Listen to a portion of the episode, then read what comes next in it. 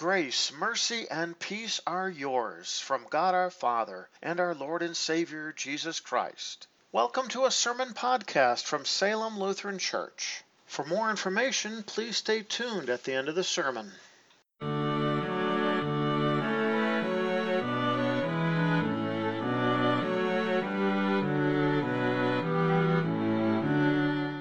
Our first lesson for this second Sunday after Christmas is found recorded in the book of Genesis, chapter seventeen, beginning at verse one. When Abram was ninety-nine years old, the Lord appeared to Abram and said to him, I am God Almighty, walk before me and be blameless. I will make my covenant between me and you, and I will make your descendants very numerous. Abram fell on his face. God spoke with him. He said, As for me, this is my covenant with you. You will be the father of many nations. Your name will not be Abram anymore, but your name will be Abraham.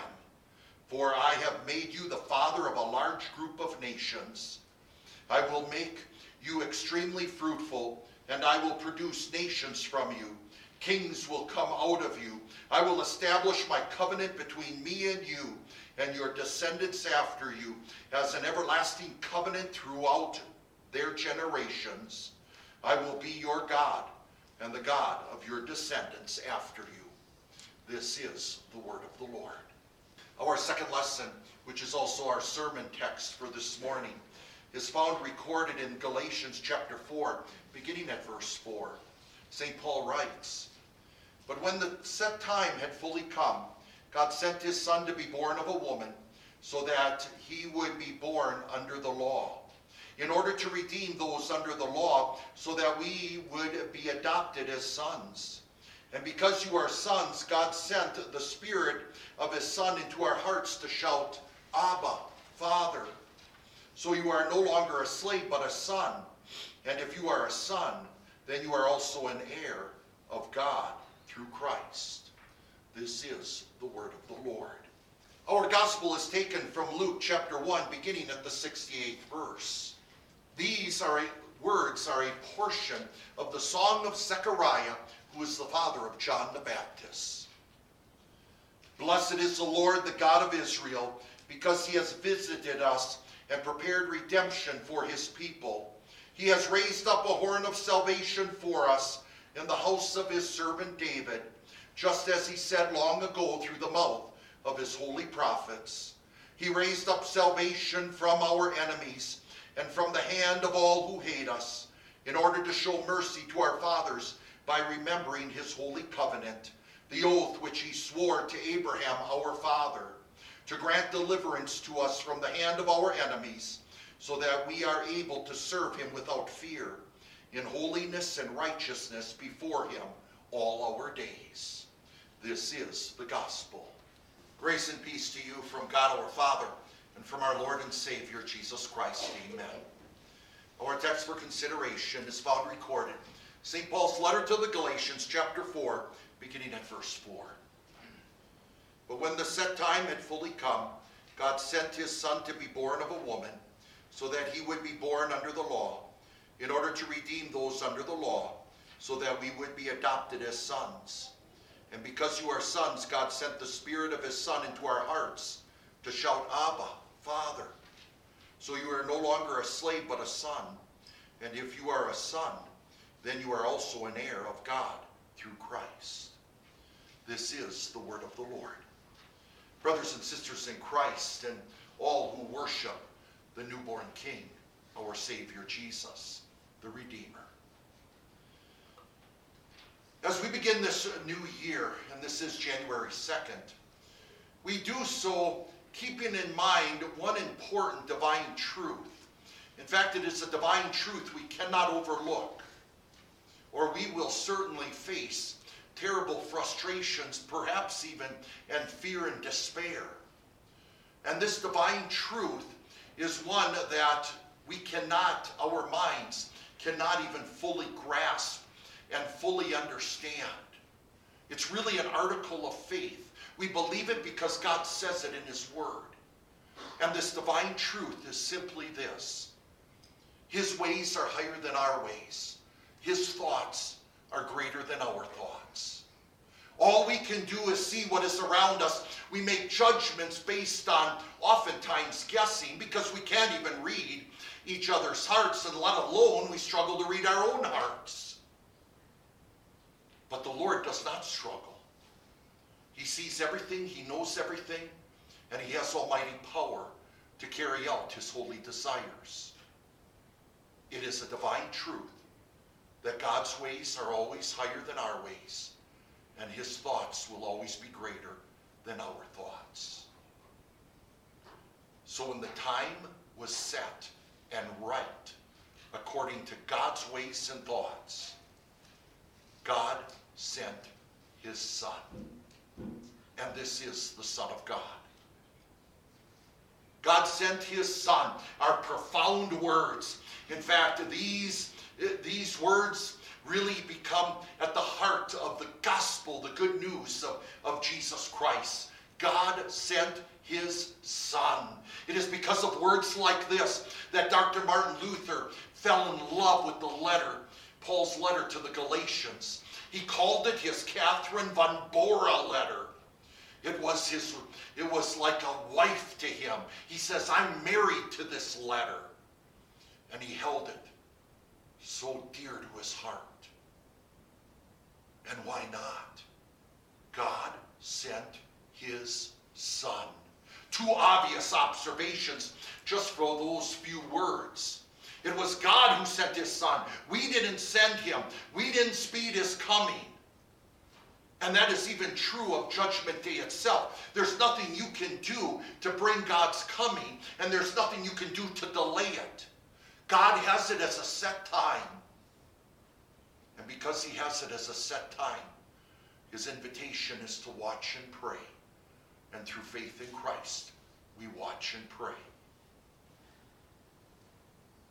But it also says God sent his Son. Sent, past tense. We're not waiting for another Savior to be sent. Jesus is that Savior. And now, in those beautiful gospel words, he opens up the package like a present and reveals to us what's inside when it says God sent his Son. What we see inside is profound. Words cannot even begin to express it. Because this is the Son that is born of a woman. Could Paul be thinking of the virgin birth? Well, the honest truth is we're all born of a woman. There are other passages that prove the virgin birth. This passage is really, these words are really proving the fact that the very Son of God is the Son of Man. He left the glories of heaven and took on human flesh and became fully human, and yet was without sin. Because this one born of a woman is also born, it says here, under the law. Now, I can argue with this translation because in the original language, in the original Greek language, it doesn't actually say born under the law. There is no article in the Greek language here. And when the Greek has an article, it either means one of two things. It means it's speaking about a certain specific law, or it's speaking about something that was previously stated. But when there is no article, as is the case here, then it's talking about law in general. So for our Savior to be born under law, not just the law, it's referring to the fact that whether you're a Jew who's under the Mosaic law and all the commands that God gave and, and those commands of perfect love, or whether you're a Gentile who does not have those commands, they were not given to you, but you're still under natural law because God has placed in all of our hearts his basic law of do's and don'ts. Like killing is wrong. That got embedded within our hearts.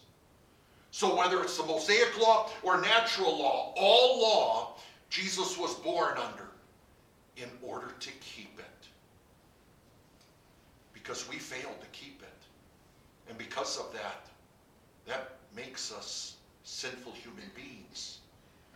And the law demands If you've sinned even just once, you're guilty of breaking all of it, and the wages of sin is death. Jesus was born under the law, as it says here, for one purpose, to redeem those under the law, so that we would be adopted as sons. When I was growing up, I would oftentimes hear my parents, and I even heard it from other people, uh, talk about, oh, that pastor's sermon, that was over our head. I'm not sure I got that one. And now that I became a pastor, I always thought to myself, I was always going to be a pastor that wasn't preaching over people's head. But once again, I don't know what people are thinking. And sometimes you can preach over people's head. It's not because they actually weren't getting what you were saying. Maybe they were tired. They didn't have a good night's sleep, and, and they found it hard to concentrate. But there is something a pastor can always do, and that is never assume when it comes to preaching. We use a lot of times these religious words, and they're beautiful words like righteousness and, and, and redemption and, and, and vicarious atonement. And we use these words and they just flow off our lips, expecting everyone just to, to know them. And then oftentimes speaking these words and missing out on the fact that these words, even the words I just mentioned, are actually picture words. Redemption is one of those words. To redeem those under the law, the word actually literally means to buy back or to pay the price. And the price to be paid is the word used, ransom. The word is actually used in two ways, and both really deal with finances. One in a financial way, when you redeem your loan, you're buying back what you had loaned out, and so that it's free and clear and it belongs to you. And then oftentimes the word was used in the slave market. So if someone was a slave, they could be actually set free. When a ransom price was paid, it was always the principal with interest. And once that price was paid, you were no longer a slave. So a person could redeem another person. Here we're living under the slavery of sin. That makes us a prisoner to sin. That makes us a prisoner under the law. We're living under the fear that as sinful human beings, we live under the fear of God's condemnation and anger over sin, since he is a holy and just and righteous God. But the very Savior was sent, the Son of God, who is the Son of Man, came born under the law to keep what we could not keep, and to do so in our behalf, so it would be credited to our account, and it is through faith. He paid the ransom price, and he had to do it by offering, not just keeping the law perfectly for us, but even suffering the punishment that the law demanded and that we deserved. And so we are redeemed, set free. We are forgiven because of the perfect life of Christ and the punishment he endured on the cross for the sins of the world. And the result? You are adopted as sons. Now, some translations, I believe today, have added the words, you are adopted as sons and daughters. And this has become very popular to do this because we really want to include everyone, and especially the women. I actually don't like that translation because you're going to lose out on the picture language that Paul is presenting here. You see, he's not comparing and talking about all of us as sons and daughters, and that we're related together in Christ Jesus. No, he's talking about the difference of slave and son. A slave worked. He was technically, you could say, property. He worked for the master. The son was a member of the family. The slave was not. The son, because he was a member of the family, It was the son that would receive the inheritance. No one else in the family would. The oldest would receive two-thirds. The next one in line would receive one-third of the property or the business. So the son was always recognized as an heir. The slave could work all of his life, get paid by the master, but he never had any right to the inheritance. So when we hear that we are adopted, whether you're male or female, whether you're rich or poor, young or old, whether you're a slave or free, we are all sons of God, which means we are all heirs of everlasting life, the greatest inheritance ever, and the very inheritance that our Savior has won for us all. Oh, glory be to the Lord, because he sent his Son so that we would be adopted as God's sons. Now, the temptation clearly is, why couldn't God have done it another way? When you hear of Jesus coming as a baby, that, that's very humble. I mean, that that here's here's the very Son of God himself, the King of Kings and the Lord of Lords, and, and he's going to be born and where he needs to be helped, where he needs to be fed, diapers need to be changed, he needs to be taught how to walk. And he would present himself in such a humble way, and he's doing this for us all? Couldn't there have been another way? And then to hear how Jesus would have to go and suffer the punishment of sin on the cross in our behalf, couldn't there have been another way? Yes, God said to Adam and Eve, to dust you are and to dust you will return, if you eat from the tree that I have commanded you not to eat from. And when they did, that brought sin into the world. Wouldn't it have been much more simple for God to say, even though I said that, I changed my mind, and I'm not going to punish you for your sins? Why couldn't have God done that? Doesn't that make more sense? God's ways are not our ways. God's thinking is greater than our thinking. I remember a pastor or a professor at the seminary when that very question came to him, and he chewed out the class. And I'm sat there thinking, I'm glad I didn't raise my hand. He chewed out the class. Don't ever think that way. That God could have chosen a better way. Because if God would have said, yes, I demand punishment for sin, but now I changed my mind and I won't do it, you'll always be living with wondering. If he changed his mind once, could he do it again? You're always going to live with doubts. You're going to hope. You're going to pray that God won't change his mind, but there will always be the doubt. If he did it once, he will do it again, or could. But that's not how salvation is presented, ever. God sent his Son to redeem us, so that we would be adopted as sons. As our brother, he took our place and paid for those sins in full. See, there is now no doubt.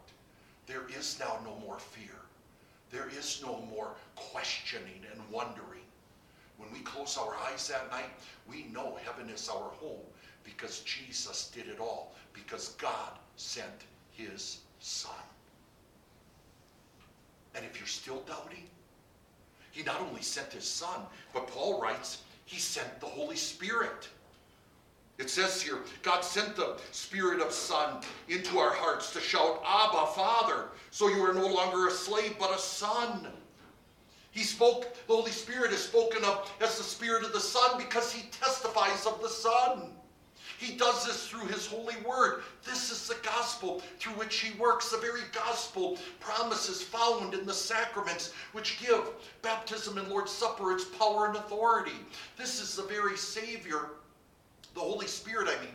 This is the very Holy Spirit who, working through that word, lives in your hearts, testifying who Jesus is and what he has done for you. calling you to faith in Christ Jesus. And with that believing heart, you confess, Abba, Father. You don't confess, angry God, have mercy on me. You don't simply just confess, God, you're my enemy. God, you're out to destroy me. God, stay away from me. No, you cry, Abba, Father. If he's your father, then that makes you his child and his very own. The word Abba is the Hebrew word for father. Some translated that it was a very common word, and, and you could see it as maybe dad or daddy. I've always looked upon the word Abba as a unique word, because is that usually not the first sounds that come out of a baby's mouth? Is usually ah and ba. And now to have them together and to refer to God, even a little child, Abba, Father. My dear friends, I cannot emphasize enough to be always in the holy word of God and to continue to grow in that gospel message of Jesus Christ, through which the Holy Spirit works, not only calling you to faith, but strengthening you in the faith. Because as we face the days ahead of us in this new year, and this is a year like a field unplowed, every day is going to be different and unique. Some days are going to be sad, some are happy, some are going to be frustrating, some are going to come with fear. We don't know if even a year from now, if we'll all still be here. Because God in his infinite wisdom could take us at any time to the glories of heaven. But we await with eagerness the glories of heaven. Because the Holy Spirit that testifies in our hearts points us to Jesus, who redeemed us. And therefore we are re- adopted as his sons. I will have a confession to make. And that is, I chose as a theme for this sermon, Christmas is for children, Kind of, kind of going off of the fact that we cry out, Abba, Father. And the more I studied the text and, and prepared for this sermon, the more I realized I really should have, even though it's a nice theme, I should have really instead gone with the theme, Christmas is for sons. Because the Son of God saved us so that we could all be sons of God. And in Christ Jesus, that is exactly who you are. Amen. The peace of God which surpasses all understanding, keep your hearts and minds in Christ Jesus. Amen.